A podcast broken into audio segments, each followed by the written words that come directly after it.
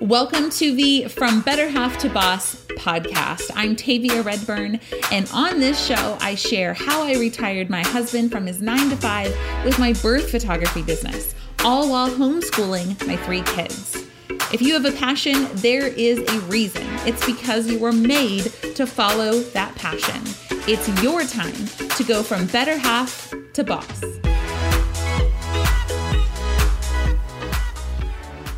Welcome to this episode of From Better Half to Boss. I am your host, Tavia Redburn. So I posted about this on Instagram stories today, actually, but I am recording this episode the day after the US presidential election. We still don't know who is going to be elected president and everything just feels kind of heavy. Like yesterday, I was really trying to force myself to get through my to do list. Like I talked to you guys about a few episodes ago when we talked about how to find time, how to find like an extra 10 hours in your work week to get stuff done. Um, I shared that what I do is I usually set my weekly big three, and that's a result of my monthly goals and my quarterly goals and my annual goals. So I break it down into each week. So each week I have big three things that I need to get done that week. And so yesterday I was um, just like trying to push through. I was not feeling it at all. Like I did not have any interest in work whatsoever, which is so strange for me because I love what I get to do. I love getting to work like a little bit too much sometimes. And so for me to not want to work was really strange. And I was chatting with one of my friends who is in a peer mastermind with me. And she was like, Hey, what if you just take the day off? Like, what if it's just a self care day where you let yourself not hit your goals, not check everything off your list, um, just kind of let it go today and do something that makes you happy. And I was like, you know what? That's a really good idea. So I ended up just taking a walk around the neighborhood. It was a beautiful day, thankfully. Um, my son had a football game that night. We spent time as a family. And it was just, it was really perfectly what I needed. And I woke up today, despite all the uncertainty in the air and not knowing the election results or when we're going to know the election results. But I woke up today just feeling much more motivated to work because I took that time for myself. And so I just, I don't know where you're at today or what your headspace is like, or if you're feeling super motivated today, or if you're feeling kind of like I was yesterday. Um, I just want to remind you that it's okay to take some time off. Like it's okay to do something for yourself, like not hustle and just take care of yourself. So I actually have a running list of, and I think we talked about this in a very, very early episode of the podcast with um, Liz Cook about self care. But I actually have a list of things in my notes app on my phone that's just things that makes me feel things that make me feel good. And so I encourage you to make a list like that for yourself, like just a list of things that's like, you know, taking a walk around the neighborhood and listening to a podcast or an audiobook or taking a bath with your favorite glass of wine or, you know, heavy exercise. And I know that for some people that doesn't sound fun um, or relaxing, but for me, when I work out really, really hard, it gets my like I can only focus on working out in that moment because it's so difficult. And so heavy exercise can be a really good healthy distraction for me. Um, playing a board game with my kid, kids. I have multiple kids. I don't know why I said kid. um, driving to the lake, and just watching the water, walking around water. I just love being around water, listening to your favorite music with the sunroof down, like just driving around. So just thinking about things that make you feel good and doing that. So just wanted to share that with you today. I don't know where you're at or if you needed to hear that, but hopefully it offers something for you. If you know you're supposed to be a birth photographer, but you get tripped up with all the what ifs that come along with photographing such a big day, I want to let you know that our certification for birth photographers is currently open for enrollment. So, inside the certification, you're going to learn how to set up your business to become the go to professional birth photographer to master your birth photography camera skills, how to fearlessly conquer any lighting situation. And you know, in birth, there can be a lot of different lighting situations confidently know when to arrive at the birth each and every time so you don't show up too late but also aren't there for, you know, 25 hours. Learn how to craft stunning birth images that are Pinterest worthy and how to post process those images to give your clients the best result. We're offering bonuses well over $2,000 as well, including our birth photography model call process so that you can book up to five birth photography clients in 30 days. To get access to all of this and more, that is honestly too much to list out in this podcast, go to certifiedbirthphotographer.com.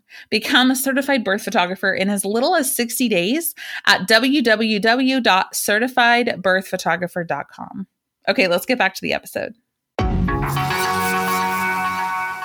So, as a kid around Thanksgiving, we would write down things that we were grateful for. I don't know if you did that. We did it. Um, maybe you had a tradition similar to that, like at school or with family, where you'd go around the table and share one thing that you're thankful for. And these are really great traditions, right? But as I've gotten older and become a wife and a mom and a business owner, I've realized why is this gratitude practice like a one time a year thing?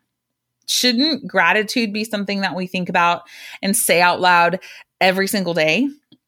So, as an Enneagram 3, which is achiever, I'm always pushing for the next achievement. Like, once I got my own photography business, I wanted a studio like an in-person place to take photos. Then once I got a studio, I wanted a team to help me run the business side of things and to shoot on my team. And then once I got a team, I wanted an online course to teach other photographers how to do what I had learned and so on and so on until a mentor said to me, How are you celebrating all of these achievements? And I thought, Huh? Celebrating? I mean, I'm celebrating by like making a bigger goal and hitting the next achievement. And she said something that really stuck with me. And it was, So when will it end? When will it end? When will the striving and achieving end? When will you ever get to a place where you're just thankful for what you have and it's enough? And I realized if I'm not celebrating the successes and the achievements with gratitude, it'll never be enough. If we don't have gratitude for what we have already, getting more will never be enough. It was said much more eloquently by Oprah Winfrey. Be thankful for what you have, and you'll end up having more. If you concentrate on what you don't have, you'll never, ever have enough. By moving on to the next goal without being thankful for what I had, I never had enough. And that is absolutely not how I want to live life. And I'm sure it's not how you want to live life either. So, no matter what's going on in the world, personally or professionally, I have so much to be thankful for. And I know that you do too. So, here are three reasons to be grateful in any circumstance and how to do it. You know, I'm all about the how and the steps. So, here we go. Number one, gratitude actually makes you less anxious. So for this one, we're focusing on your mental state and using gratitude to improve your mental state. Because when you're grateful, your attention is focused on things that are going well. It's kind of like positive thinking in a nutshell. Thinking about things you're grateful for actually releases dopamine. It works like this when I tell my brain something that I'm thankful for, I get a hit of dopamine, which is the feel good hormone. And my brain wants more dopamine. So it starts looking for more things to be thankful for on its own. So more more gratitude equals a dopamine hit, which equals less anxiety on a loop over and over and over. Gratitude, dopamine, less anxiety, gratitude, dopamine, less anxiety. So the action step for this is when something makes you stressed out or overwhelmed or anxious, spend just about 30 seconds thinking and feeling something that you're grateful for. This takes some time and effort because most people have already created a harmful coping mechanism, habit loop for stress, like overeating or scroll- scrolling social media or drinking alcohol. But if instead you think about one thing you're grateful for right then in that moment, you're teaching yourself to choose gratitude in stressful moments. Here's the trick with this one uh, this is just for you. Don't choose something that you think you quote should be grateful for and think about it for 30 seconds. You're not getting graded on this. no one else is going to know what you're choosing to be grateful for in the moment. So if you feel like you quote should say you're grateful for your home, but instead you're actually grateful for like how great your skin looks that day, dude, choose gratitude for the clear skin that you're actually genuinely grateful for in that moment. So, the second reason to be grateful in any circumstance is that gratitude helps you enjoy each moment of your life. And here's what I mean. When I started the daily practice of writing down five to 10 things I was grateful for the previous day, it shifted my focus to the positive, which is amazing, obviously, in and of itself, but there was an unexpected result. I was able to really savor and enjoy the small moments as they were happening because I'd written down something like, thankful for the conversations with my son on the way to sports. I wrote that down one time in my gratitude journal. The next time a conversation happened with him, I found myself consciously aware of the, being grateful for that in the moment because I knew it was something that I'd remembered as good previously. Like, here's an example Have you ever been on vacation? And you don't really realize how happy and thankful you are for that vacation until it's over. and then you're like, oh man, I wish that I had known like how great that was when it was happening. Well, it's the same idea, but making it happen every day of your life. So if you're looking back at the day before and you're thinking, okay, I'm going to write down five things I was grateful for yesterday it makes you aware of those things so when they're actually happening you're you're able to be present and enjoy them because you know that it's something that you cherish and that is important to you so gratitude makes you enjoy each moment of your life your action step for this one is to write down 5 to 10 things you're grateful for each morning that happened the previous day, like what I just described. And the thing with this is it doesn't have to be big things. They can be things like seeing that my bed was made in my bedroom and tidy, or my daughter told me I was her best friend, or you know, the mess in the sink after we made a big family breakfast. It doesn't have to be this like huge, thoughtful, profound statement five to 10 times a day, right? It can just be small little things that you're thankful for. Okay. So the third reason to be grateful in any circumstance is gratitude can actually make you more successful because it's a learned skill. If you just say, I'm going to be more grateful, it's not going to make dramatic shifts in your life. Practicing gratitude is just like any other new habit. We're retraining our brain to think in a new and different way.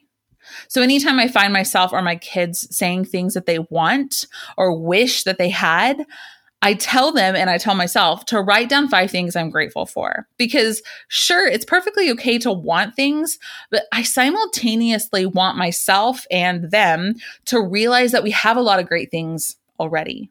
So it's okay to want more while also being grateful for what you have. So if gratitude is a learned skill, for success, nonetheless, the action step here is when you find yourself wishing for more wishing for a bigger house, wishing for better clients or a newer car. Write down three things that you love about your current house or your current clients or your current car because that will help you get in the habit of being thankful for what you already have by wishing and hoping for more at the same time.